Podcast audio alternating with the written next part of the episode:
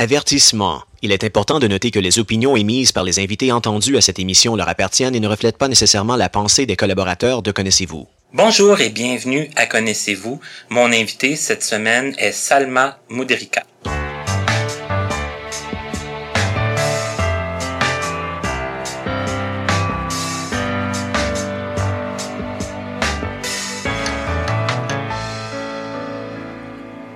Ça me fait plaisir de vous revenir encore une fois avec une nouvelle émission de Connaissez-vous, avec une nouvelle invitée et je vous le dis et je le dis à chaque fois que ça arrive, on bat encore un record d'âge cette semaine parce que mon invitée, elle est née en 1996. Donc, elle a battu le record de 1995. Et là, je pense que le prochain qui va battre le record, le prochain ou prochaine va devoir se lever de bonne heure. Ça va commencer jeune. Tout d'abord, bonjour Salma, parce que on va se saluer, on va commencer. Tu vas pouvoir parler. ben bonjour Martin, bonjour tout le monde qui nous écoute. Euh, ça me fait vraiment plaisir que tu sois là, que tu aies accepté de faire l'entrevue, parce qu'au moment où euh, ben, la, première fois comme telle qu'on s'est jasé, tu as accepté tout de suite de le faire. Ça fait que ça a été quand même assez spontané. Ça remonte déjà au mois d'août. Et là, on est rendu comme euh, début 2018. Ça fait quand même un certain temps. Effectivement. Mais je pense que ça t'a permis de, de, vivre encore plus de choses. Puis tu en avais déjà beaucoup. Tu me disais un, euh, parcours quand même assez... Effectivement. Effectivement. Moi, je, je, dis souvent aux gens que j'aime commencer par le début, commencer par la naissance, tout ça. Mais moi, j'ai le goût de commencer par l'origine de ton nom. Oui. c'est Moudrika. Oui, Moudrika, euh, ben non, hein, c'est pas, c'est pas québécois. non, non, j'imagine que ça, ça, ça surprend aucun d'entre vous. euh, en fait, euh, je suis marocaine d'origine. Euh, puis mes parents ont immigré ici en 96-97. En 96, ils faisaient euh, les démarches d'immigration, mais ma mère était déjà là.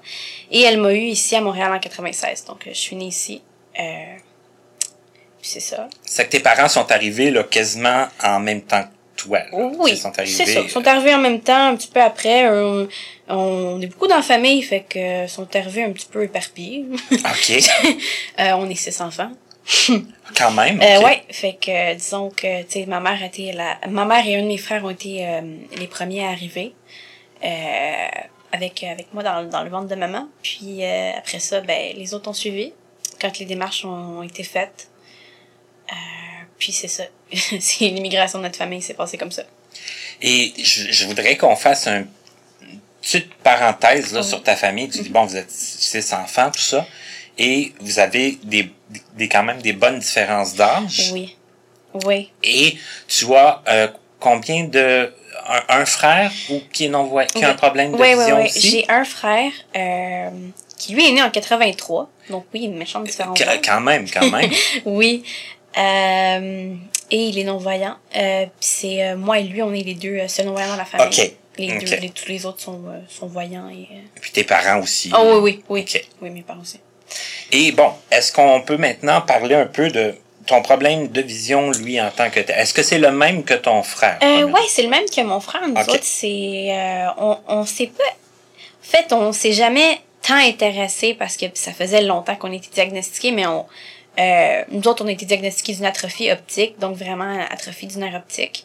Euh, puis, évidemment, ben, la science ne, ne, ne peut rien faire encore pour cela. Et c'est ça. Donc, on est non-voyant euh, complet. Moi, je suis... J'ai pas de risque du visuel. Puis même la lumière, des fois, j'ai de la misère à voir. Fait que... Euh, fait que si c'était la question pour ma vue, ben...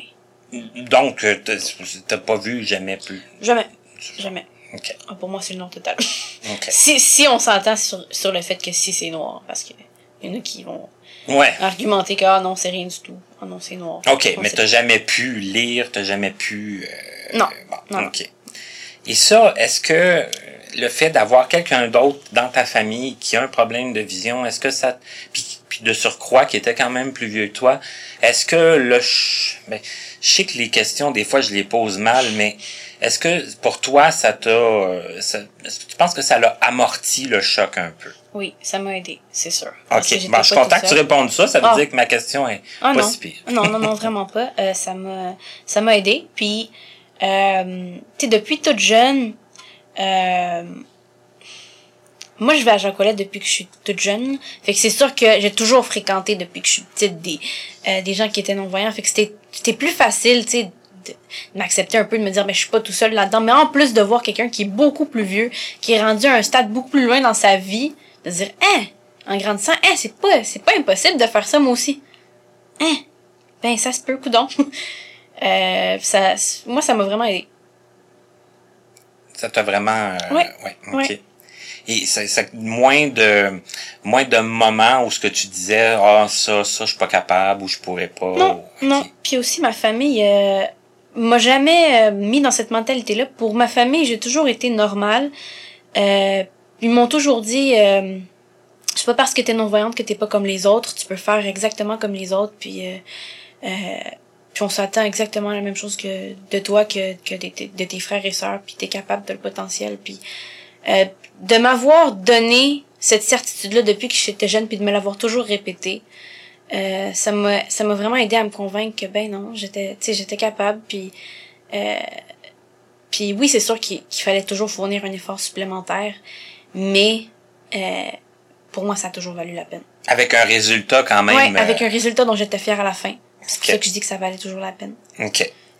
Et là, euh, ton arrivée à Jacques Ouellette, est-ce que tu euh, t'en souviens? Est-ce que tu veux. On, on Euh, ouvre la porte à. oui est-ce que je me Jacques souviens? C'est dur à dire j'avais 4 ans Ouais. Donc, euh, euh, moi, j'ai jamais été en garderie. Euh, j'ai jamais été en garderie. J'ai toujours été. euh, ma mère était. euh, ma mère était femme au foyer. Elle est, encore, mais euh, dans le temps, euh, elle a pas travaillé longtemps quand on est arrivé ici, donc euh, elle m'a levée à la maison. Euh, puis aussi, euh, je dois le mentionner dès le début parce que c'est un facteur important puis ça explique pourquoi j'ai pas été en garderie. Euh, en plus de mon de mon handicap visuel, moi j'ai une maladie des os qu'on appelle ostéogenèse imparfaite, qui est une condition qui fait que le calcium s'évapore vite de mon corps. Donc ça fait que mes os sont très fragiles. Comme si tu étais toujours un peu en, en, en carence de, de ouais, calcium. exactement, mais une carence qui est vraiment euh, intense au point où, où, euh, écoute, je pense là que ma première fracture euh, remonte à quand j'avais six mois et je me suis juste, je pense, soit j'ai tombé de mon berceau, ou je me suis cognée contre mon berceau, je me suis cognée comme la jambe, euh, puis euh, trois mois ou six mois, écoute, c'était. Et c'est- ça- c'était ça les signes, dans le fond. là. C'était Euh, des, ouais, des C'est cassures. plusieurs, plusieurs fractures, c'est ça. Fractures euh, euh, très, très, euh, très- faciles. C'est ça, très facile, puis c'était pas euh, euh, vraiment des, des, des accidents banaux que pour un bébé, ça aurait été comme... Un petit bleu peut-être. Oui, puis, euh, oui, pour moi, c'était une, une fracture. OK. Euh, puis, euh, j'ai commencé à marcher à l'âge de deux ans avec des, euh, des orthèses parce que, bon, c'est sûr que quand tu te fractures avant même d'avoir commencé à marcher, ça l'aide pas. Ouais. Puis, euh, puis c'est pour ça que j'ai jamais euh, que j'ai jamais pu euh, être placée en garderie. Euh, c'est qu'on avait trop, on craignait trop pour ma sécurité parce qu'on s'entend qu'un enfant qui a cette maladie-là, qui voit, euh, bon, faut déjà, Déjà, faire pas évident tant que ça. C'est là. ça. reste quand même un, ça. un enfant, Ça reste- c'est ça. un bébé. C'est sais, ça. Ouais, ouais. Petit enfant de 3 ans, mais, mais pour quelqu'un qui voit pas en plus, puis qu'on lui demande d'être prudent, de faire attention. Tu sais, ça arrive à tous les non-voyants. Je connais pas un non-voyant qui, qui est jamais tombé. Puis un non-voyant qui tombe, qui a le risque à chaque fois de tomber, de se casser quelque chose. Euh, Ça facilite pas la vie. C'est ça. Mhm. Puis quand t'es un enfant, t'es en pleine croissance, puis cette maladie-là est très... euh,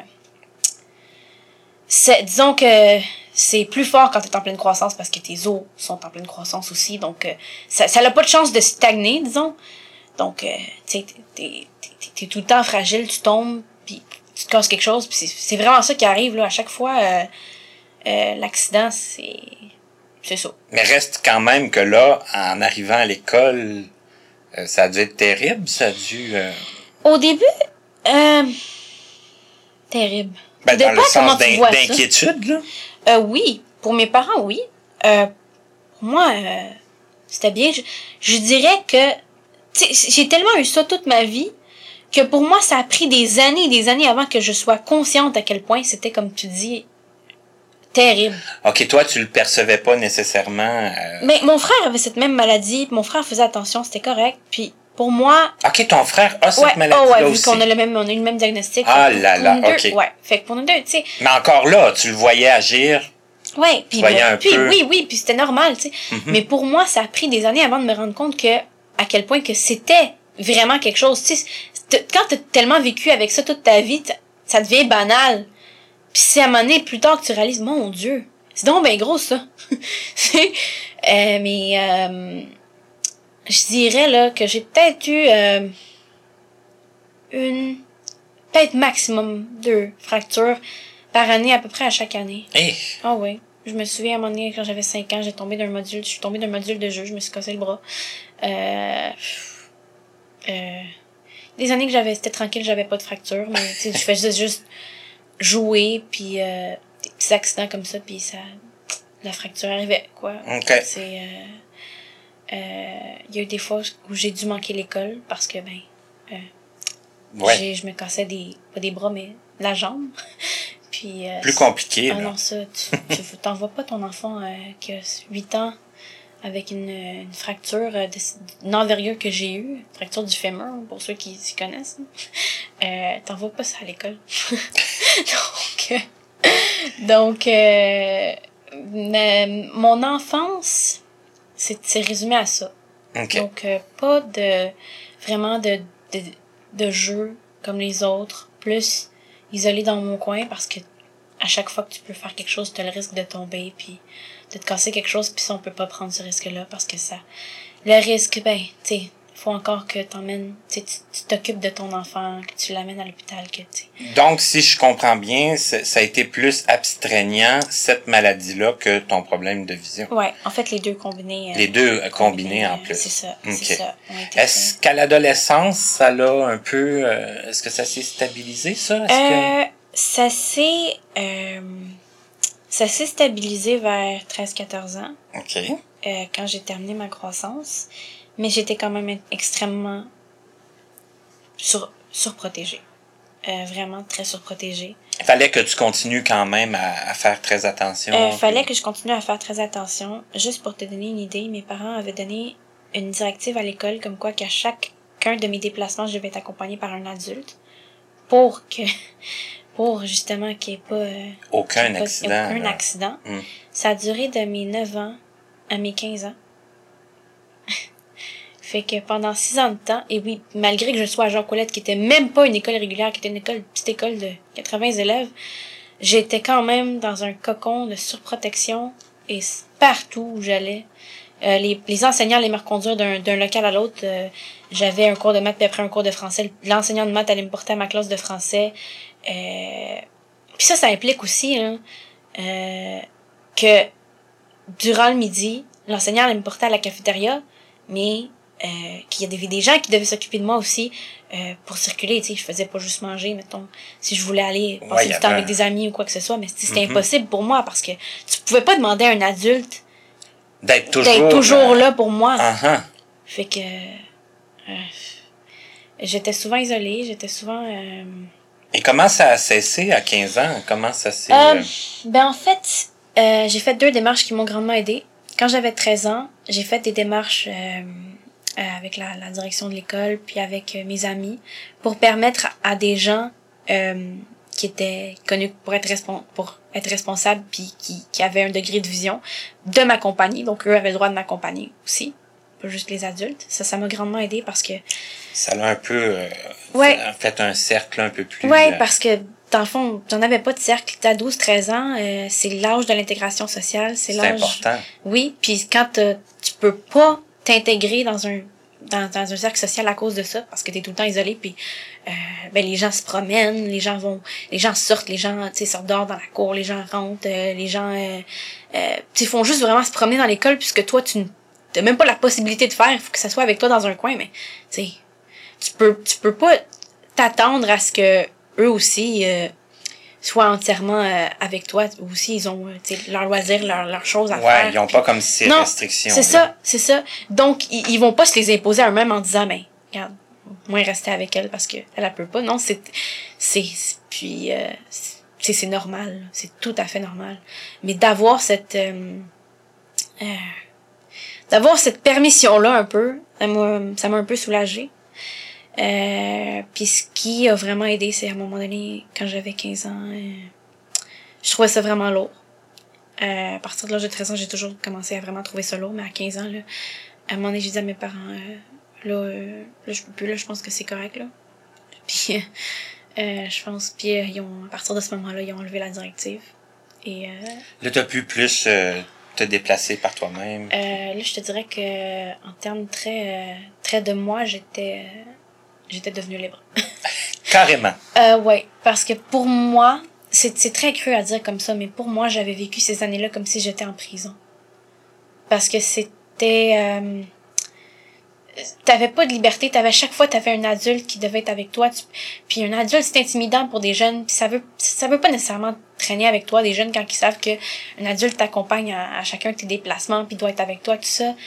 Euh, Et de pas pouvoir faire comme les autres. Ouais, de pas pouvoir faire comme les autres, de pas pouvoir euh, de pas pouvoir avoir cette liberté là quand quand j'ai quand j'ai été libérée de ça, ben vraiment là ça a été euh, quelque chose qui a vraiment amélioré ma qualité de vie mais de beaucoup. J'avais beaucoup appris euh, durant ces ces années-là mais c'était des c'était des longues années de solitude. Euh, puis à la fin là, Puis là, à partir de 15 ans, ça a été euh, un changement. ah, Ça n'a ouais. pas été trop... euh, il n'est pas arrivé trop d'incidents. Non, non, il est pas arrivé du tout d'incident. Ah, Non, du tout d'incident, non, bon, non, parfait. non. À cet âge-là, euh, j'avais compris, puis... euh, Ouais, t'étais quand même, c'est ça. puis comme ça s'était stabilisé, ben, j'étais, tu sais, j'étais plus sûre de moi. J'étais passée d'une, tu une petite fille à vraiment une adolescente qui, euh, qui faisait attention à ce qu'elle faisait. Responsable de- Oui. de, toi-même. Oui, là. oui, oui. Mhm.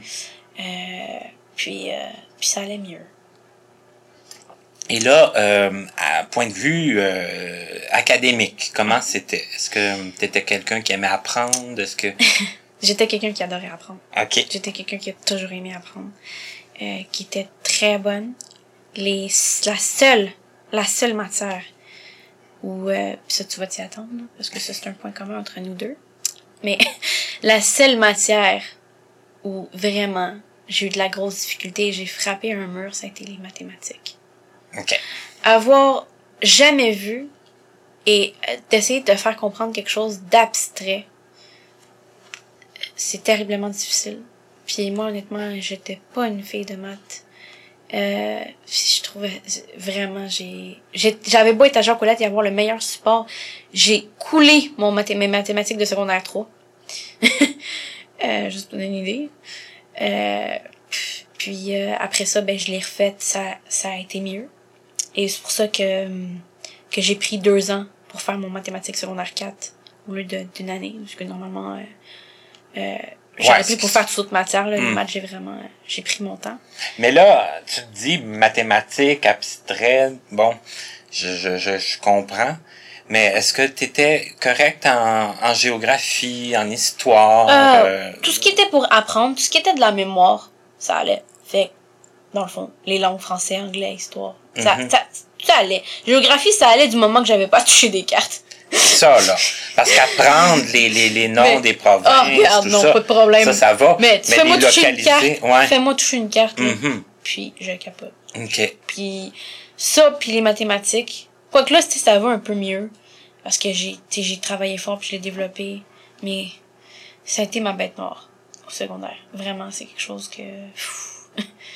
C'était pas ta... Ah non, ah non, c'était vraiment pas ma force. Puis euh, Et là, quand t'es venu le temps, euh, plus tard, de, de, de penser... Euh, euh, toi, t'as fait tout ton secondaire à Jacques Ouellette. ouais. Excuse-moi. Le, quand vient le temps de penser un peu à qu'est-ce qu'on va faire en sortant de Jacques Ouellette? c'était clair que je m'en allais pas en maths. Hein?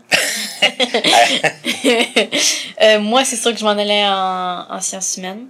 OK. Euh, parce que ben, j'avais plusieurs choix devant moi. Euh, mais en fait, ma, mon premier plan, c'était de devenir enseignante. OK. Euh, mais j'ai réalisé avec le temps que ben c'était euh, c'était un peu irréaliste. Je trouvais ça un petit peu irréaliste.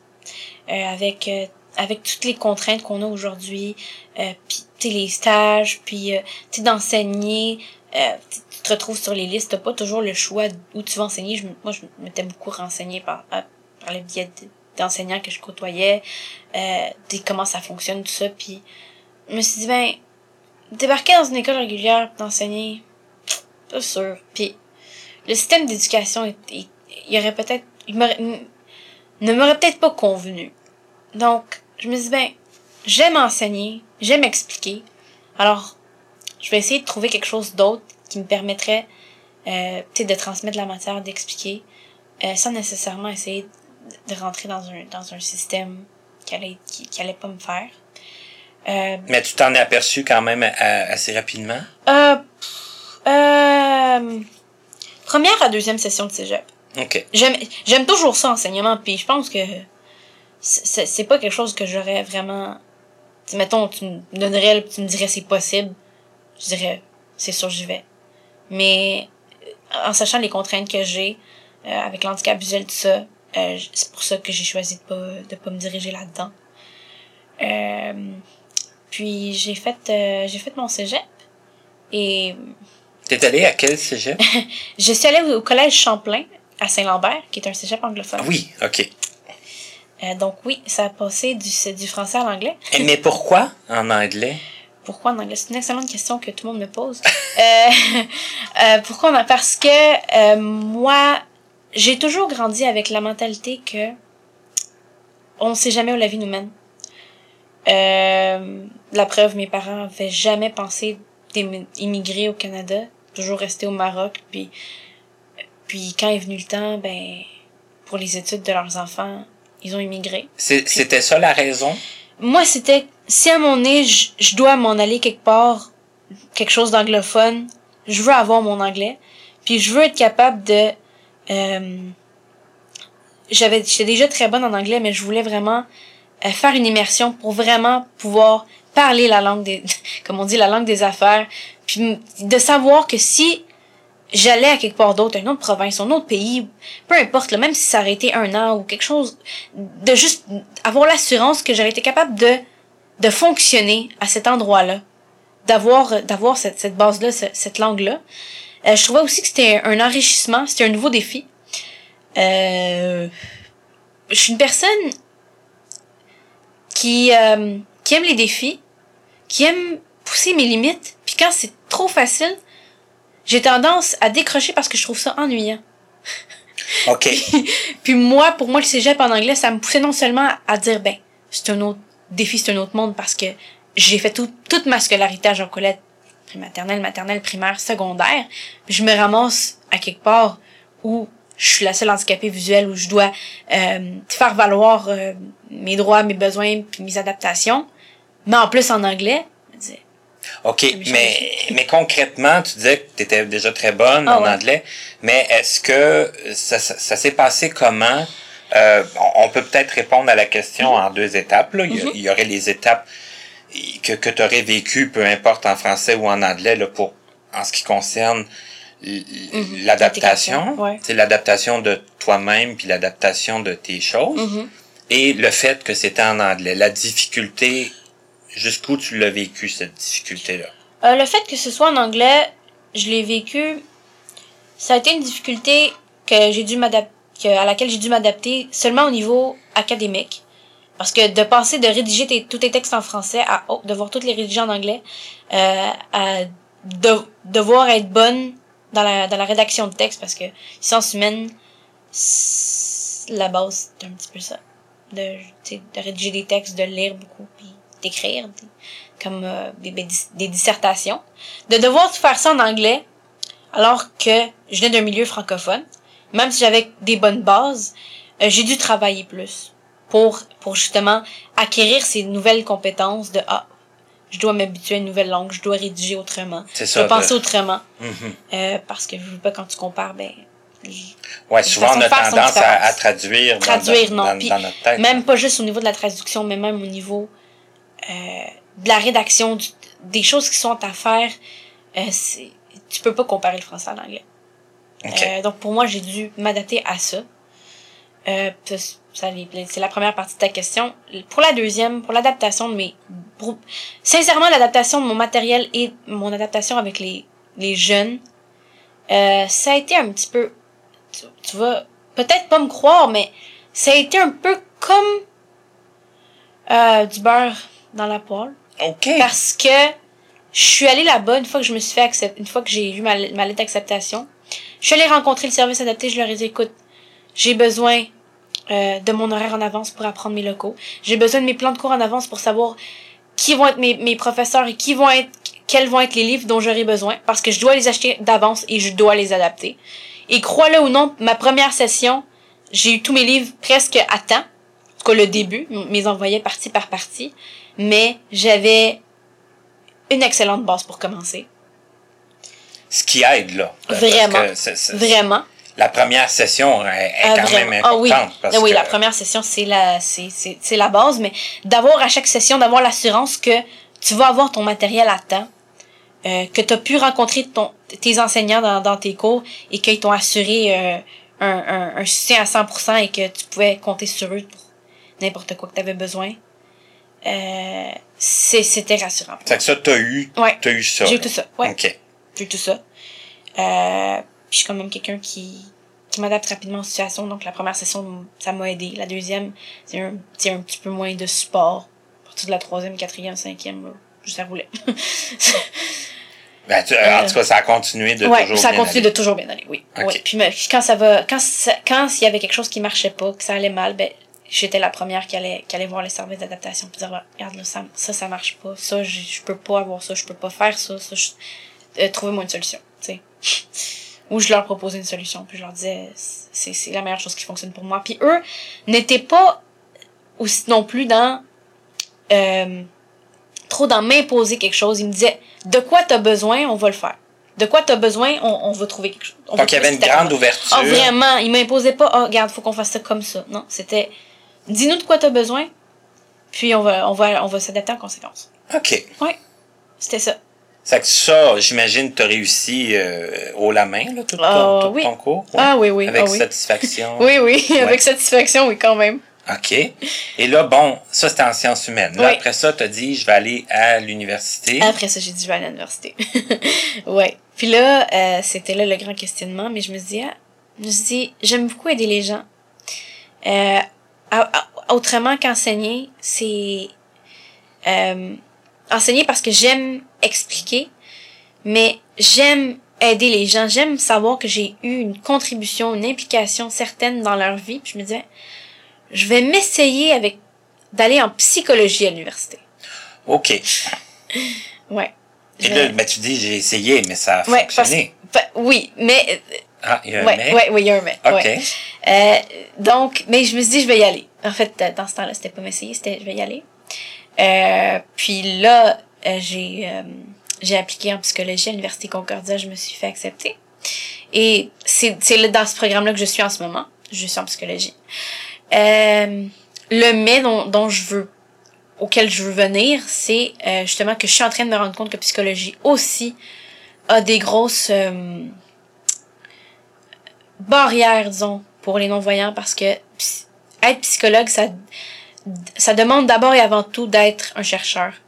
Puis pour faire des, les recherches que ça demande, euh, ça prend des logiciels spécialisés et ça prend la vision. C'est c'est peu accessible. Ouais. Non, c'est peu. euh, aucunement accessible. Ah, Moi, je- aucunement. OK. C'est, c'est- tu sais, Moi, je fais, des fois, je fais très attention au choix non, de non, mes je mots. sais, mais regarde, moi, je Mais je suis pas toi, gênée, moi, je- dis- non, regarde, écoute, j'ai un cours euh, qui, qui s'appelle l'analyse statistique et j'ai une partie de laboratoire où je dois euh, faire des manipulations avec un logiciel et moi, je peux pas les faire moi-même. Ce que je dois faire, c'est qu'ils ont dû engager quelqu'un pour et que, que moi, je donne des instructions à cette personne-là Et qu'elle le et fasse. qu'elle le fasse. OK. Mais imagine quand tu fais ça et que t'as jamais vu ça par toi-même, euh, puis que tu essaies d'imaginer ça, de figurer un peu, puis de dire, bon, ok, là, faut que t'ailles là, là. Puis je suis une personne quand même très visuelle. Euh, Oui, parce qu'on en parlait. on en parlait avant. tantôt. Oui. Euh, Parce moi- que les gens, des fois, sont très surpris de ça. Oui. Mais des non-voyants qui sont visuels, moi, j'en suis un. Moi, je suis visuelle. il- Tu peux pas me donner quelque chose que tu me donnerais un problème, je serais pas capable de te le résoudre. Mais tu me donnerais ton ordinateur, puis tu me dirais, fais-moi ça, pas de problème. C'est parce, juste parce que euh, mon, mon cerveau s'en rappelle, puis que c'était d'autant plus difficile pour moi de me dire, ben là, il faut que je mémorise tout ça. Parce que si j'aurais, je, je n'aurais pas à le mémoriser si j'avais à le faire. Je, je sais comment faire. Ça, ça va de soi, quoi. Ça que c'était encore comme des étapes de oui, plus, ouais, mais qui t'amenaient pas plus à être capable de, non, de non, le non, faire. fallait vraiment que je, fallait vraiment que je, je m'assoie avec la personne, puis, euh, puis ça, c'est durant tout mon cours là. En ce moment, je suis encore dans ce cours-là, puis je peux, je, peux te dire que c'est, c'est, c'est, c'est ça que je fais. OK. Et est-ce que c'est, ben, j'allais dire la seule barrière, mais c'en est quand même toute une, mais. C'en est quand même toute une. Et Parce que le but de, de ton bac en psychologie, c'est de faire un projet de recherche où tu vas avoir besoin de manipuler ces éléments-là, où tu vas avoir besoin de faire OK, ça recherche. qu'on on y échappe pas. Si on n'y échappe pas, euh, puis moi, faire de la recherche, c'était, pas mon but premier. J'aurais pu, euh, disons, j'aurais pu être capable de dealer avec ça si on m'avait dit, ben, après ton bac, tu vas pouvoir travailler, puis c'est c'est une étape essentielle à passer, mais de me dire en plus que pour devenir psychologue, ça prend plus haut que le bac. Me dire, est-ce que je suis prête à passer par tout, par toutes ces étapes-là, de faire mon baccalauréat, et pas nécessairement avec les notes dont je, auxquelles je me serais attendue parce que euh, le côté recherche diminue un petit peu tes chances, étant donné que t'es pas, t'es pas avantagé parce que tu peux performer à ton plein potentiel, tu vois pas. euh, puis pas juste recherche, il y a plein d'autres cours, là. Regarde, euh, première session, on m'a donné un cours de biologie. ça, Ouais. c'est extrêmement visuel. Euh, C'est pas la chose la plus simple non, non, c'est pas la chose la plus simple. Tu peux t'en sortir, mais ce serait pas avec des notes phénoménales, ce sera pas avec les notes auxquelles j'ai été habituée. Et de me dire, ben, de finir ce baccalauréat, de me dire, je vais appliquer, euh, tu sais, au doctorat, euh, mais c'est peut-être pas sûr. Euh, tu sais, que je me rende, que je me fasse accepter, que parce qu'on s'entend qu'une thèse de doctorat, il faut aussi que tu trouves quelqu'un euh, pour, pour, pour euh, te guider dans ta recherche et qui va, qui va dans le fond, qui va dans le fond te supporter pendant que tu crées ton propre projet de recherche. Parce que même si tu fais euh, un bac en intervention clinique, ce que moi, j'ai, euh, un bac, un, un doctorat en intervention clinique, ce que j'avais l'intention de faire, euh, juste pour travailler euh, dans, dans, dans les cliniques ou en thérapie avec des gens sans nécessairement faire la recherche, le, tu échappes pas au côté recherche. Il y a, il y a de la recherche à faire. Faut que euh, il y ait une personne qui, euh, qui, qui te guide un peu. Puis moi, de me dire, ben, faire tout ça, un, des projets de recherche après projet de recherche, C'est pas un accomplissement, non, c'est que. pas quelque chose que... C'est c'est pas quelque chose... C'est que tu as découvert un peu comme la limite Ouais, de, de- ouais, ouais. J'ai découvert... ouais. au, dû au handicap, là, Ouais. pas de toi-même, Non, non, mais ça. du handicap. Du handicap. Du handicap. Puis des fois, ça, ça devient... euh, C'est, c'est, c'est, euh, tu sais, j'ai le double de ton âge, puis je comprends que c'est plate, mais qu'est-ce qu'on fait après? Est-ce que, ben, je veux dire, Qu'est-ce qu'on fait après? là, toi, t'es encore à l'université. Ouais. Est-ce que tu vas compléter? Je vais rester un an en psychologie parce que là, il est, euh, il rendu trop tard pour changer de programme. Mais moi, euh, quand la vie, la vie m'a toujours, Dieu sait que la vie m'a toujours fermé des portes. Quand que la vie te ferme une porte, c'est parce qu'il y en a une autre qui, qui va s'ouvrir un moment donné. S'il faut que je les essaie toutes, Tu vas toutes vais les faire. essayer. Euh, j'ai l'intention de changer de programme. Je vais probablement, c'est pas sûr, mais je vais probablement, parce que je suis encore en réflexion, mais probablement m'en aller en travail social. Ce qui implique aucune recherche Et qui me permet quand même, après faire, mon bac, ouais, de travailler et d'aider les gens dans la mesure où... euh, de faire de l'intervention. oui, exactement. Comme j'ai toujours, comme je souhaite faire. Sauf que ça n'implique pas de recherche, ça n'implique pas de prendre un pari qui, qui- qui est trop risqué.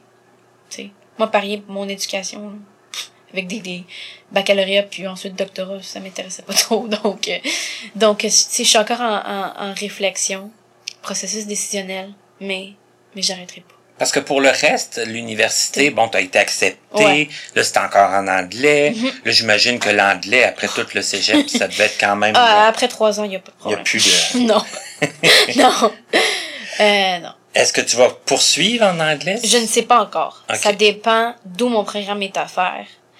Euh, c'est sûr que comme je suis confortable autant à l'aise dans les deux langues. Ça pourrait être autant. être autant en français. J'ai pas de problème. Pour l'instant, je sais pas encore où euh, je vais m'en aller.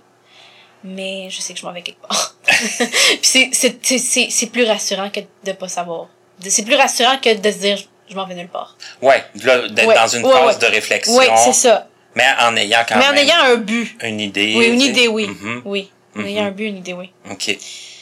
Et là, je demande toujours aux gens, parce que ça fait déjà presque 40 minutes qu'on parle, Mhm.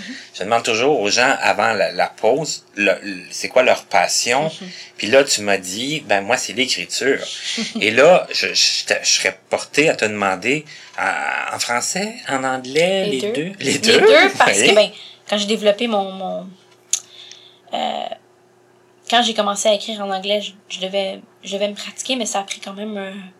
ça a pris quand même deux ans d'études avant que je commence à écrire en anglais, mais je suis plus à l'aise en français parce que je trouve que c'est tellement une langue riche. Euh, puis j'ai toujours euh, été en français, je veux pas, avec ma scolarité, donc euh, j'ai lu beaucoup aussi, donc d'être plus à l'aise en français. Puis je trouve qu'en anglais, ça, ça va, mais... Ça coule moins- plus de ça- sources Ça coule plus de sources en, en français. J'ai moins de... Je m'amuse moins à écrire en anglais parce que, ben, c'est... euh, pour moi, c'est moins... Les images qui viennent le plus, c'est en français. puis c'est une langue tellement riche, comme j'ai dit, puis euh, on dirait qu'il y a tellement de possibilités, alors qu'en anglais, c'est pour ça que c'est si facile, c'est parce que c'est un peu une langue où c'est... Ok, t'es d'accord pour dire quand même que c'est plus facile apprendre l'anglais que le français, mais Euh, oui, oui, oui. que le, le fait que la langue française est quand Et- même une langue complexe Et- la fait plus riche, Oh la fait plus fait, plus tout imagée, plus. euh, Autant j'étudie en anglais parce que tu sais, je me suis habituée, puis parce que euh, je voulais me lancer un, un, un défi, puis de me dire, ben, si jamais je vais, je vais quelque part d'autre, ça va m'aider. Autant, euh, je suis quelqu'un qui adore la langue française. Vraiment. et, et ça a commencé où, quand, comment le, le goût d'écrire? Ça a commencé où, quand, comment? ça, a- on dirait que ça a toujours été là. Ok. Mais ça a commencé avec ces longues années de solitude. Ben oui, qu'il fallait que tu meubles. qu'il fallait bien que je fasse de quoi, hein? Puis ça a été de, tu sais, à un moment donné, là, tu finis par te parler à toi-même. Donc, euh, moi, au lieu de, de, de juste me parler à moi-même, euh, j'ai commencé à parler avec mon ordinateur. Puis, tiens, coudon, ça sortait en des mots. Ça, ça devenait des mots. J'étais capable d'exprimer euh, ce que je ressentais. Euh, puis j'étais capable de, de, de créer des personnages euh, dans lesquels je pouvais me plonger, puis qui, qui vivaient des aventures, puis... Euh, Un petit peu les aventures que tu pouvais pas vivre. C'est ça, exactement. les dire que je ne pouvais pas, exactement. Ok. Euh, ça veut pas dire que je les, je les vis pas, au contraire, dès que j'ai eu euh, un semblant de liberté, je Uh-huh. suis partie, puis euh, euh, non, je m'évadais dans l'écriture quand, quand, quand, quand ça faisait trop mal, mais ça veut pas dire que, que je suis non plus toute dedans, puis que je vis pas ma vie, au contraire. Euh, Mais ça s'est poursuivi aussi. ça s'est oh, oui, ça s'est poursuivi puis je pense que j'ai jamais arrêté. Je faisais des pauses avec avec mes études tout ça mais mais j'ai jamais arrêté d'écrire. Et là, tu me disais, t'écris un peu de tout aussi. Oui, de j'écris de tout, de j'écris la euh, poésie, de la des poésie, nouvelles, des- oui, exactement. puis un roman Oui, aussi un que tu roman. disais qui était en, en chantier. là. Oui, un roman en chantier. En fait, euh, je suis je suis le genre de personne qui euh, euh, qui a vraiment besoin de discipline malgré Ah. que ça ça paraît pas. Fait donc je suis un peu le genre de personne à, à commencer un chantier puis un petit peu le laisser de côté puis en, en commencer un autre puis mais mais j'ai vraiment l'intention cette fois-ci euh, de, de, de, de me diriger vers quelque chose de concret puis de, que mon chantier devienne euh, devienne quelque chose de construit quoi. Et donc, poursuivre, Oh oui. euh, possiblement quoi publier? Euh, c'est une chose à laquelle je pense, puis en même temps, je pense pas. Parce que je me dis, si je veux être publié, si je pense être publié, je vais me restreindre. Puis l'écriture, c'est pas un domaine où tu peux te restreindre. C'est pas un domaine. Si tu veux t'amuser, peux pas te permettre de te restreindre. Donc, c'est plus dans le but de t'amuser, Dans le but de, de m'amuser. d'écrire tout ce que tu veux, Ouais, ce de véhiculer des tête. choses vraiment, euh, tu sais, de faire vivre des personnages de, parce que oui, euh, ils sont pas juste dans toi, tu les fais vivre, tu les crées, puis à un moment donné, ils deviennent, euh, deviennent indépendants de ta volonté. C'est, c'est, c'est, c'est assez spécial comment je le, je le perçois, mais pour moi, c'est ça. Euh, de créer des, un univers, des personnages, euh, dans lequel tu pourras véhiculer, euh, une partie ou toute ta vie si tu le veux.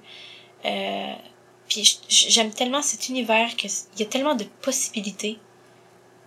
Euh, il n'y a, y a, pas de contraintes. De, de, de, C'est juste vraiment de l'univers des possibilités que tu peux faire. Euh, créer des univers. Créer, créer ben ouais. Exactement. C'est vraiment intéressant. C'est vraiment il y a beaucoup de non-voyants, je, disais ça aussi tantôt, il y a mhm. beaucoup de non-voyants que leur passion c'est la lecture, mhm. puis c'est le fun aussi qu'il y ait des non-voyants que leur passion ce soit l'écriture, peu mhm. importe le, le, la raison pour laquelle on écrit. C'est super intéressant, puis le temps passe super vite aussi. Ça fait que je, je, on va faire la pause, puis on a encore plein de choses à, à parler après la pause. Moi, je sais qu'il y a des choses que je t'ai dit avant la, avant l'émission qu'on n'a pas encore parlé. Ça fait que faisons la pause, faisons les petits messages, et puis on revient tout de suite après avec notre invité qui est Salma Moudrika. Vous pouvez communiquer avec nous pour nous faire part de vos commentaires, questions et suggestions en passant par notre site Internet à l'adresse www.martinchouinard.com ou à l'adresse courriel connaissez-vous 2017 gmail.com sans. Nous désirons remercier l'Association des aveugles de la Rive-Sud ainsi que la compagnie Point par Point Inc. de nous prêter gracieusement leurs locaux pour l'enregistrement de certaines de nos entrevues. Bienvenue à la pause de l'entrevue. Cette semaine encore, je vous parle de livres. Il y a certaines personnes qui m'ont fait remarquer que j'avais été longtemps sans vous en parler. Et bon, on est rendu déjà au mois de mars. Pour certains, peut-être que l'été, ça paraît loin, mais pour d'autres, euh, je sais qu'il y en a qui se préparent des banques de livres à lire pendant l'été, pendant les vacances et tout et tout. Euh, évidemment que je vais pas vous, vous parler de, de 50 livres aujourd'hui, mais par contre, je vais vous parler euh, d'une auteure qui va m'amener à vous parler d'une autre auteure un peu du même style. Quoique peut-être que je vous en ai déjà parlé, mais bon, euh, si c'était le cas, ben tant pis. Mais peut-être que certains l'ont pas entendu ou peut-être que vous n'avez pas, en tout cas, été chercher les livres la concernant. En tout cas, vous verrez bien. Euh, je vous parle, en tout cas aujourd'hui, de lecture là qu'on pourrait qualifier d'un peu féminine. ce qu'on appelle là dans le genre littéraire le chick lit. Euh, il y a euh, l'auteur Amélie Dubois, que j'aime beaucoup, que j'ai lu à peu près tous ses livres, qui a écrit euh, une série d'ailleurs qui s'appelle Chicklit, qui est en six tomes, que moi personnellement j'ai trouvé très drôle. Elle a écrit aussi une autre euh, série qui est en trois tomes jusqu'à maintenant, qui s'intitule Ce qui se passe à. Et là, on a ce qui se passe au Mexique, ce qui se passe au Congrès et ce qui se passe à Cuba, qui sont avec les trois mêmes personnages. Euh, bon, donc en tout cas, il y a plusieurs auteurs de... Il y a plusieurs livres de l'auteur Amélie Dubois, euh, mais l'auteur dont je veux vous parler aujourd'hui est du livre euh, qui s'y rattache. ça s'intitule Ça peut pas être pire et c'est de l'auteur Nathalie Roy. Et Nathalie Roy aussi, d'après ce que j'en ai compris, fait dans le checklit. Euh, je crois bien que le livre, ça, ça peut pas être pire, ça, ne fait pas partie d'une série, mais je sais que elle a écrit d'autres séries dont j'ai pas les titres là sous les doigts en ce moment, mais vous pouvez faire euh, la recherche, euh, soit au SQLA, soit au CAEB. Et euh, je crois que même elle fait intervenir là certains personnages comme dans dans ça peut pas être pire. Elle a fait intervenir un personnage de d'autres euh, de, ses séries. En tout cas, euh, c'est un style de lecture évidemment qui ne plaira pas à tous, mais qui peut plaire à beaucoup de monde parce que moi, en tout cas personnellement, ça m'a plu. Euh, ça peut pas être pire. C'est quand même assez comique. La narratrice est très drôle aussi. C'est une très bonne narratrice qu'on entend souvent euh, dans le milieu. Donc, euh, je vous réfère au site du SQLA ainsi que du CAEB et je vous invite à faire euh, vos petites recherches pour trouver les livres, que ce soit de Nathalie Roy ou d'Amélie Dubois. Et je vous souhaite là-dessus bonne lecture. Je vous invite à communiquer avec moi aussi pour me faire part de vos commentaires sur les livres dont je vous parle parce que la majorité de ces livres-là, je les ai lus. Donc ça me fait plaisir de savoir si vous les avez aimés. Et même si vous les avez pas aimés, vous pouvez me le dire quand même. Donc, encore une fois, bonne lecture. À notre, prochaine, émission, Monsieur Émile Wallet. Voyager seul quand on est jeune pour aller rejoindre sa famille lors d'un congé scolaire, cela peut être très excitant même si cela risque d'amener son lot d'aventures. Comme descendre en Gaspésie en plein hiver à cette époque-là, c'était pas drôle. Puis je me rappelle que l'autobus, moi, il était venu étant tard, puis quand il est arrivé à Mont-Saint-Pierre, il était trop tard, l'hôtel était fermé ou qu'on doit débarquer, puis l'autobus a même été obligé de m'amener chez nous dans le rang euh, parce qu'il pouvait pas me laisser sur le bord de la route de la grande route là. Ah c'est que c'est comme des aventures. Oh, c'est des aventures. Puis ce fois-là, je me rappelle que c'est ça. En plus, mes bagages étaient, ils avaient été perdus dans le transfert. Ah, non. Ah oui, monsieur. C'est, ça fait partie des, des, des, plaisirs des voyages, mais tu sais, euh, c'est sûr que si j'aurais été, ben probablement que comme j'étais un enfant, il aurait peut-être fait la même affaire pour un autre enfant, là, mais euh, au jeu, quand tu penses que l'autobus euh, est arrivé, est venu dans les rangs pour aller me porter à la maison, c'est je suis pas sûr qu'il ferait ça aujourd'hui parce que c'est tellement coupé les services que je sais pas qu'est-ce qu'il ferait.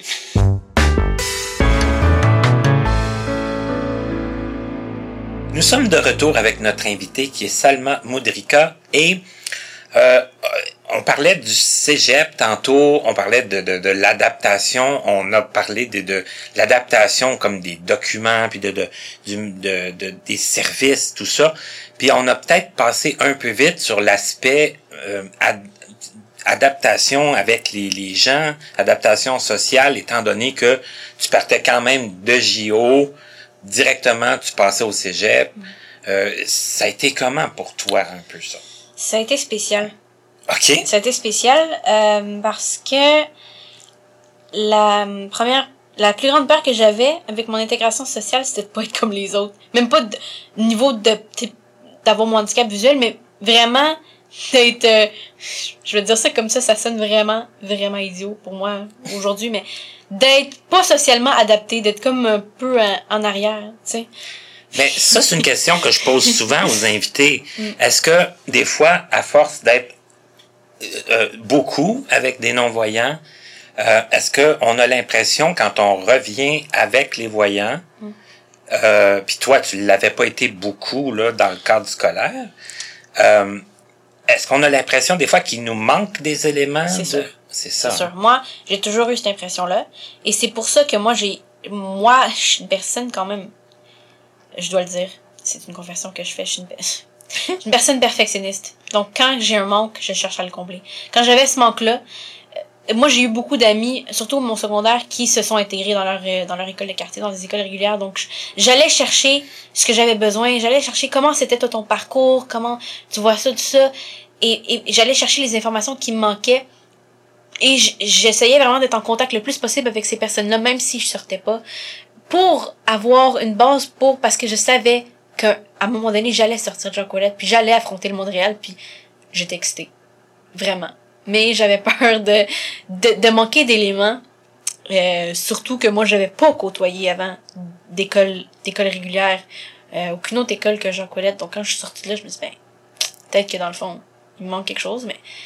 T'avais comme un gros questionnement ouais, à savoir, là.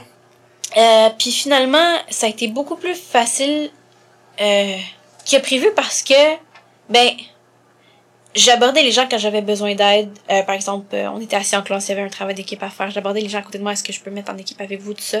Ça, ça m'a créé des liens avec les gens qui étaient autour de moi dans mes différents cours. Je me suis fait des amis parce que c'était des gens qui devenaient mes preneurs de notes. Donc, ils, ils prenaient prenaient leurs notes et ils les postaient sur, sur Internet pour moi. Même si j'avais mes propres notes, c'était comme des notes de backup. donc, les gens ça crée des liens. ça me crée des liens avec eux.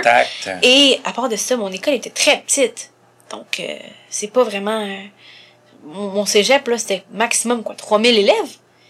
C'est vraiment petit, là, comme cégep. Quand même, quand même. Donc, euh, puis tout le monde un peu se connaissait. Puis c'est une ambiance très conviviale. Puis les gens, les gens étaient très, très, très ouverts à mon égard. Vraiment. euh, jamais rencontré quelqu'un qui a pas voulu m'aider euh, ou que quand il, il, me voyait même s'il m'avait vu juste une fois puis qu'on avait eu une bonne discussion il me saluait puis euh, euh me faisait me faisait présenter à telle personne par telle personne puis je, je me suis créé des liens avec beaucoup de personnes. J'avais, j'avais des gangs d'amis. Mais je vais te poser une question que j'aimerais que tu me répondes selon ce mhm. que tu penses. Là. Parce que toi, bon, tu disais, bon, il y avait un travail d'équipe, je demandais aux gens à côté, bon, tout ça. Mais admettons que tu aurais été plus timide. Ah. Est-ce que tu penses que ça aurait été plus compliqué? Oui, c'est sûr, j'aurais pas pu. Mais moi, je me disais toujours, euh, faut que tu fasses ça parce que t'as pas le choix. Parce que les gens iront comme ça de, façon crue, mais si tu déniaises pas, ça va pas marcher.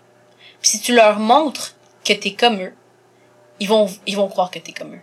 Pas comme eux, mais je dis pas qu'on n'est pas, mais si tu leur montres que tu te sens complexé, que, tu sens que t'es pas pareil, que tu sens, euh, tu sais, qu'il y a une différence vraiment ils, vont ils vont le ils vont le ressentir ça va se ressentir dans leur intervention. Est-ce que tu penses aussi que si tu demandes pas d'aide ils vont penser que tu en as pas besoin? c'est sûr. Il y en a qui te le demandent as-tu besoin d'aide? Puis des fois je disais oui. Des fois je disais non je suis correct ça va ça va je... puis les gens étaient juste des fois ils le demandaient pas nécessairement parce qu'ils voyaient que t'en avais besoin mais juste tu pour être poli. S'en assurer. Oui oui. Puis moi des fois je disais ah oui ben j'aimerais ça aller là. Je connais pas trop. Ou des fois j'ai ah non des fois, tu sais, j'avais besoin d'aide, personne me le demandait, ben j'attrapais quelqu'un. Eh, excuse-moi, je, m'en vais là, ou je, suis perdu, ou. Puis, euh, on s'entend. Ben. Parce que ce que tu me disais aussi pendant la pause, c'est que tu te, tu t'en laisses pas imposer. Non, non, non, non, moi je me restreins. Pour les, les déplacements. Ah non, moi je me restreins euh, absolument pas. Tu disais sur la rive sud, tu, tu, prends le transport régulier. Oui. Euh, tu, tu, si tu te fais euh, refuser un transport adapté, tu y vas en métro. Ouais. Puis tu vas demander de l'aide. Ouais, je suis genre aller en métro puis demander de l'aide. Moi, vraiment, c'est quelque chose, je trouve que se restreindre, c'est même pas la société qui te dit non, c'est toi-même qui t'es dit non. Avant qu'elle te dise non, la société, euh, assure-toi que ça peut fonctionner. Mets-toi pas des Mets-toi pas des limites qui, qui, sont juste dans ta tête. Parce que les limites restent toujours dans ta tête, puis c'est à toi de les repousser, de les repousser, de les repousser, de voir où tu, euh, où tu es par rapport à ces limites-là.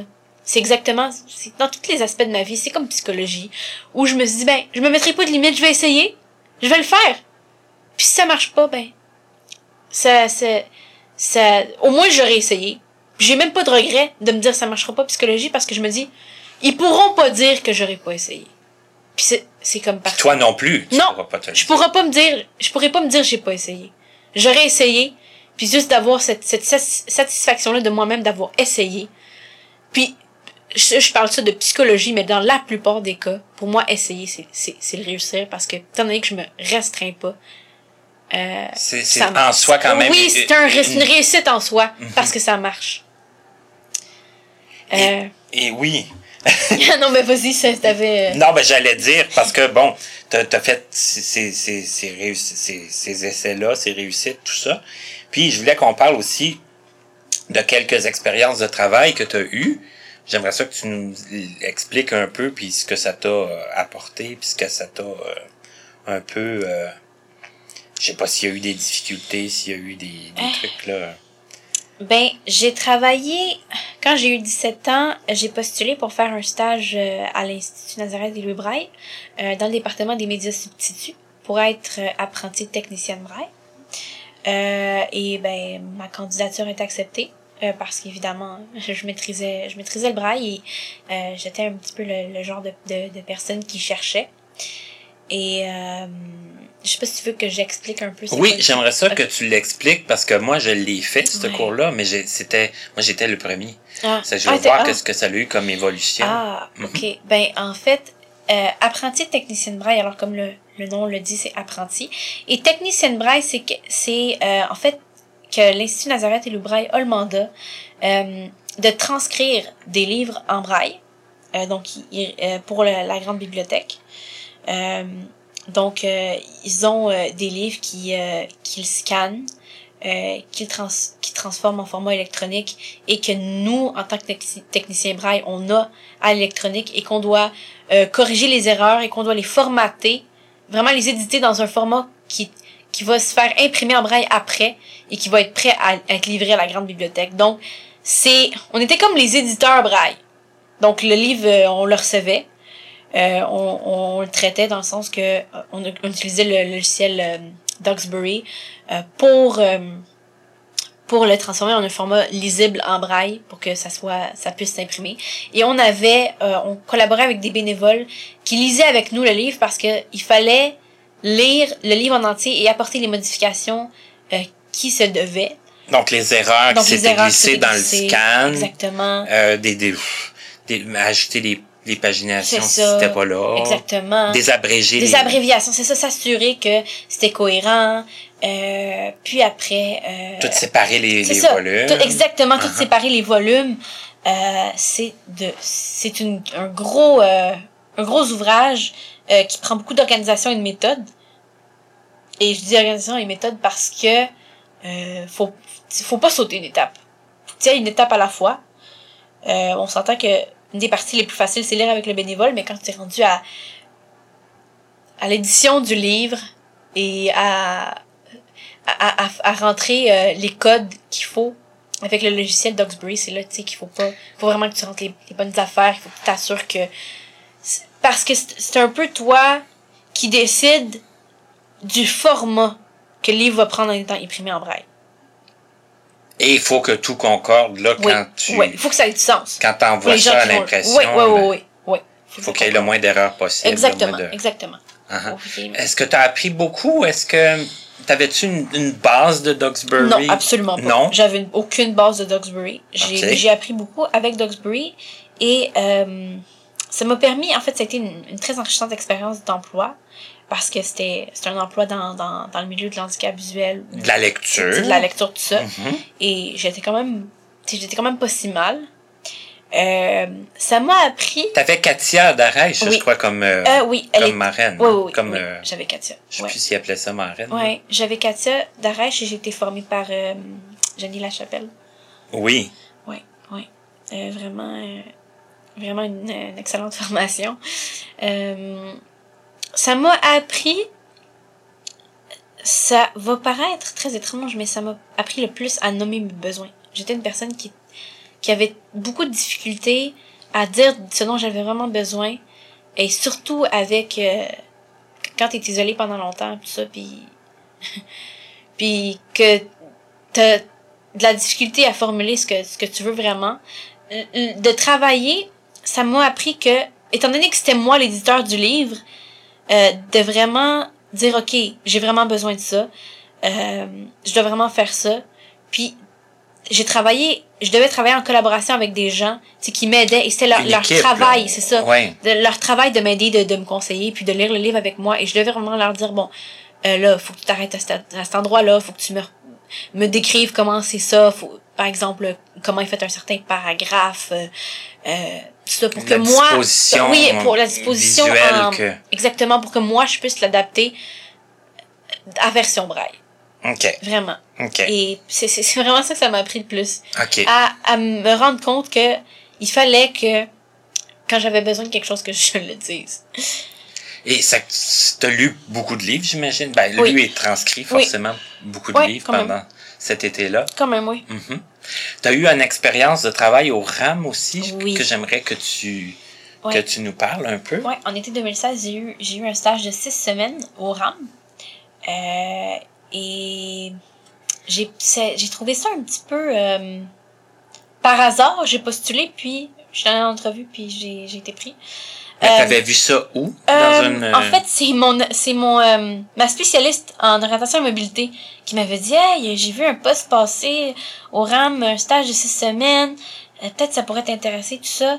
Euh, puis euh, le poste était assistante aux communications. Et il fallait que je réécrive les textes qui allaient servir au nouveau site web parce que le RAM refaisait son, son site web. Et c'était dans mes cordes, là, réécrire. Ben oui. Communiquer, tout ça. C'était dans mes cordes. Donc, j'ai, j'ai, j'ai, j'ai postulé et puis euh, j'ai, euh, j'ai été pris. Puis, euh, durant ces six semaines-là, j'ai énormément, énormément appris sur l'historique drame de la déficience visuelle, puis sur vraiment à quel point c'était important en tant qu'handicapé visuel de faire valoir nos droits. Euh, le, le, le RAM, c'est ça, c'est un organisme qui a une histoire derrière et que j'ai eu la chance de découvrir cette histoire-là, de parler avec beaucoup de gens qui étaient impliqués avec la, avec la fondation du RAM et comment, euh, comment, comment ça s'est créé, comment ça s'est construit.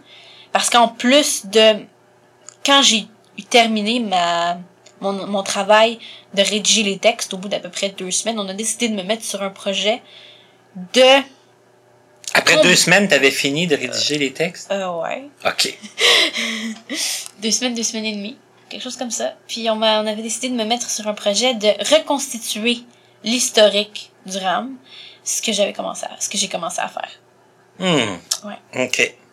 Ça fait encore là un, une expérience ah, qui t'a beaucoup enrichi aussi. Ouais, ouais. Uh -huh. c'est vraiment super intéressant. Puis en plus, c'est que, bon, je disais, bon, on, on, on, va conclure sur une note positive parce que connaissez-vous, c'est un projet qui se veut positif. Et là, je reviens là-dessus, je fais une boucle. Mm. Mais bon, tu es notre plus jeune invité, mm-hmm. mais ça paraît pas. Parce que où es-tu allé tout chercher cette euh, toute cette euh, cette sagesse? Oui. euh, où je suis allée la chercher, je pense que c'est elle qui m'a trouvé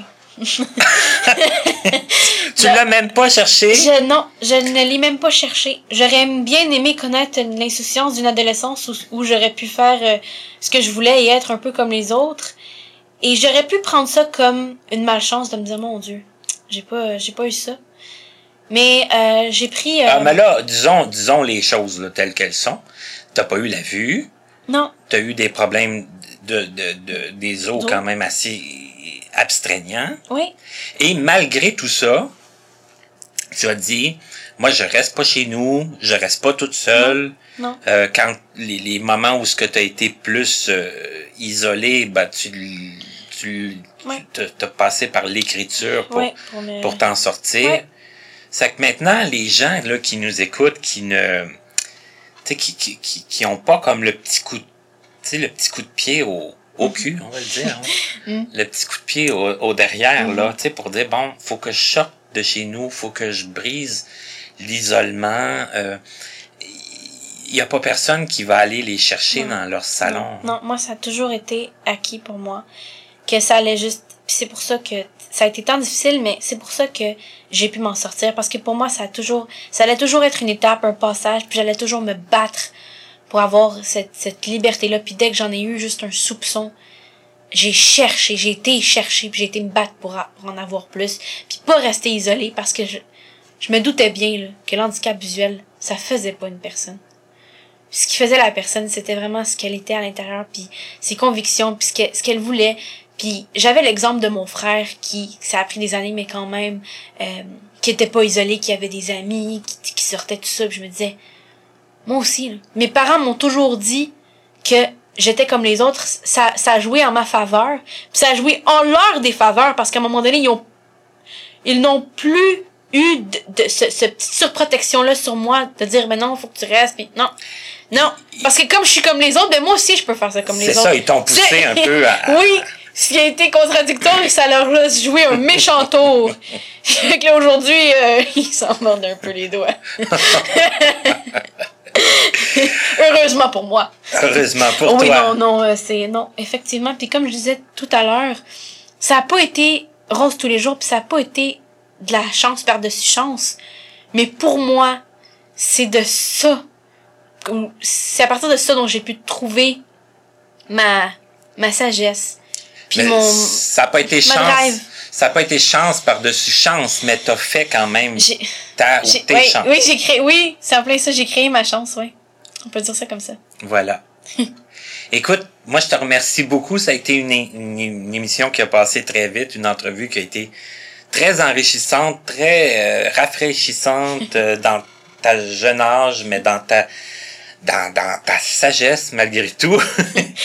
et, et j'espère que J'espère que les gens vont beaucoup se, se baser sur ton, sur ton et tes vécus pour euh, essayer de, de, de, façonner le leur aussi. Mais je l'espère bien. Parce que je sais que c'est pas facile. Ah, parce que c'est ça. C'est pas facile, mais si, si j'avais une chose à dire aux gens qui nous écoutent, ce serait de pas lâcher.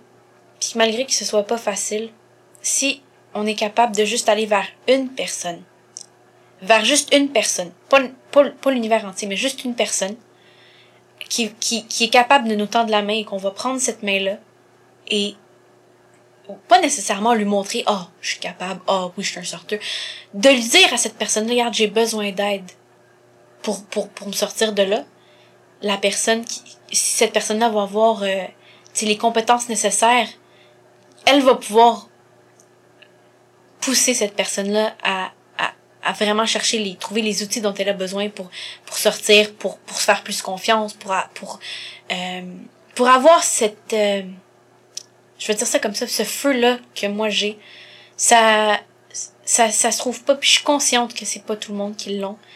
Mais, mon Dieu, que quand, quand on, on, on demande de l'aide à juste une personne et que cette personne est en mesure de nous aider, les résultats, à la fin, ça en vaut la peine, ça n'a pas de prix. Puis pour moi, la liberté, ça n'a pas de prix.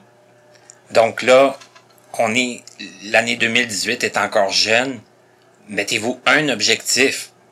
Parlez à une personne, demandez de l'aide, de, parlez de vos besoins, mentionnez c'est quoi vos besoins. Puis peut-être que ça fonctionnera pas à, à 1000%, mais si ça fonctionnait à 30, 40, 50% pour commencer, ce serait déjà un bon début. C'est ça, parce que cette personne-là va vous présenter à une autre personne. Quelle, ça peut fonctionner mieux. Va vous présenter à une autre personne, que ça peut fonctionner encore mieux. Quand, souvent, quand, quand c'est un cercle, on connaît une personne, la personne nous présente à tout le monde. Moi, c'est ça qui est arrivé, socialement. J'ai connu une personne, il m'a présenté, elle m'a présenté à tous ses amis. Dans la semaine, j'avais une gang. Le cercle s'est agrandi sans même que tu oui, euh, fasses. T'as fait le, un pas. oui, je suis partie vers une personne. En fait, c'est elle qui est venue me voir, mais j'aurais pu dire non, non, j'aurais pu refuser. Cette personne-là est venue me voir, elle m'a proposé d'être ma preneuse de notes pour un cours. J'ai dit oui. Le lendemain, elle me contactait au cégep, elle me disait t'es où? elle m'a amené puis elle m'a présenté à tous ses amis.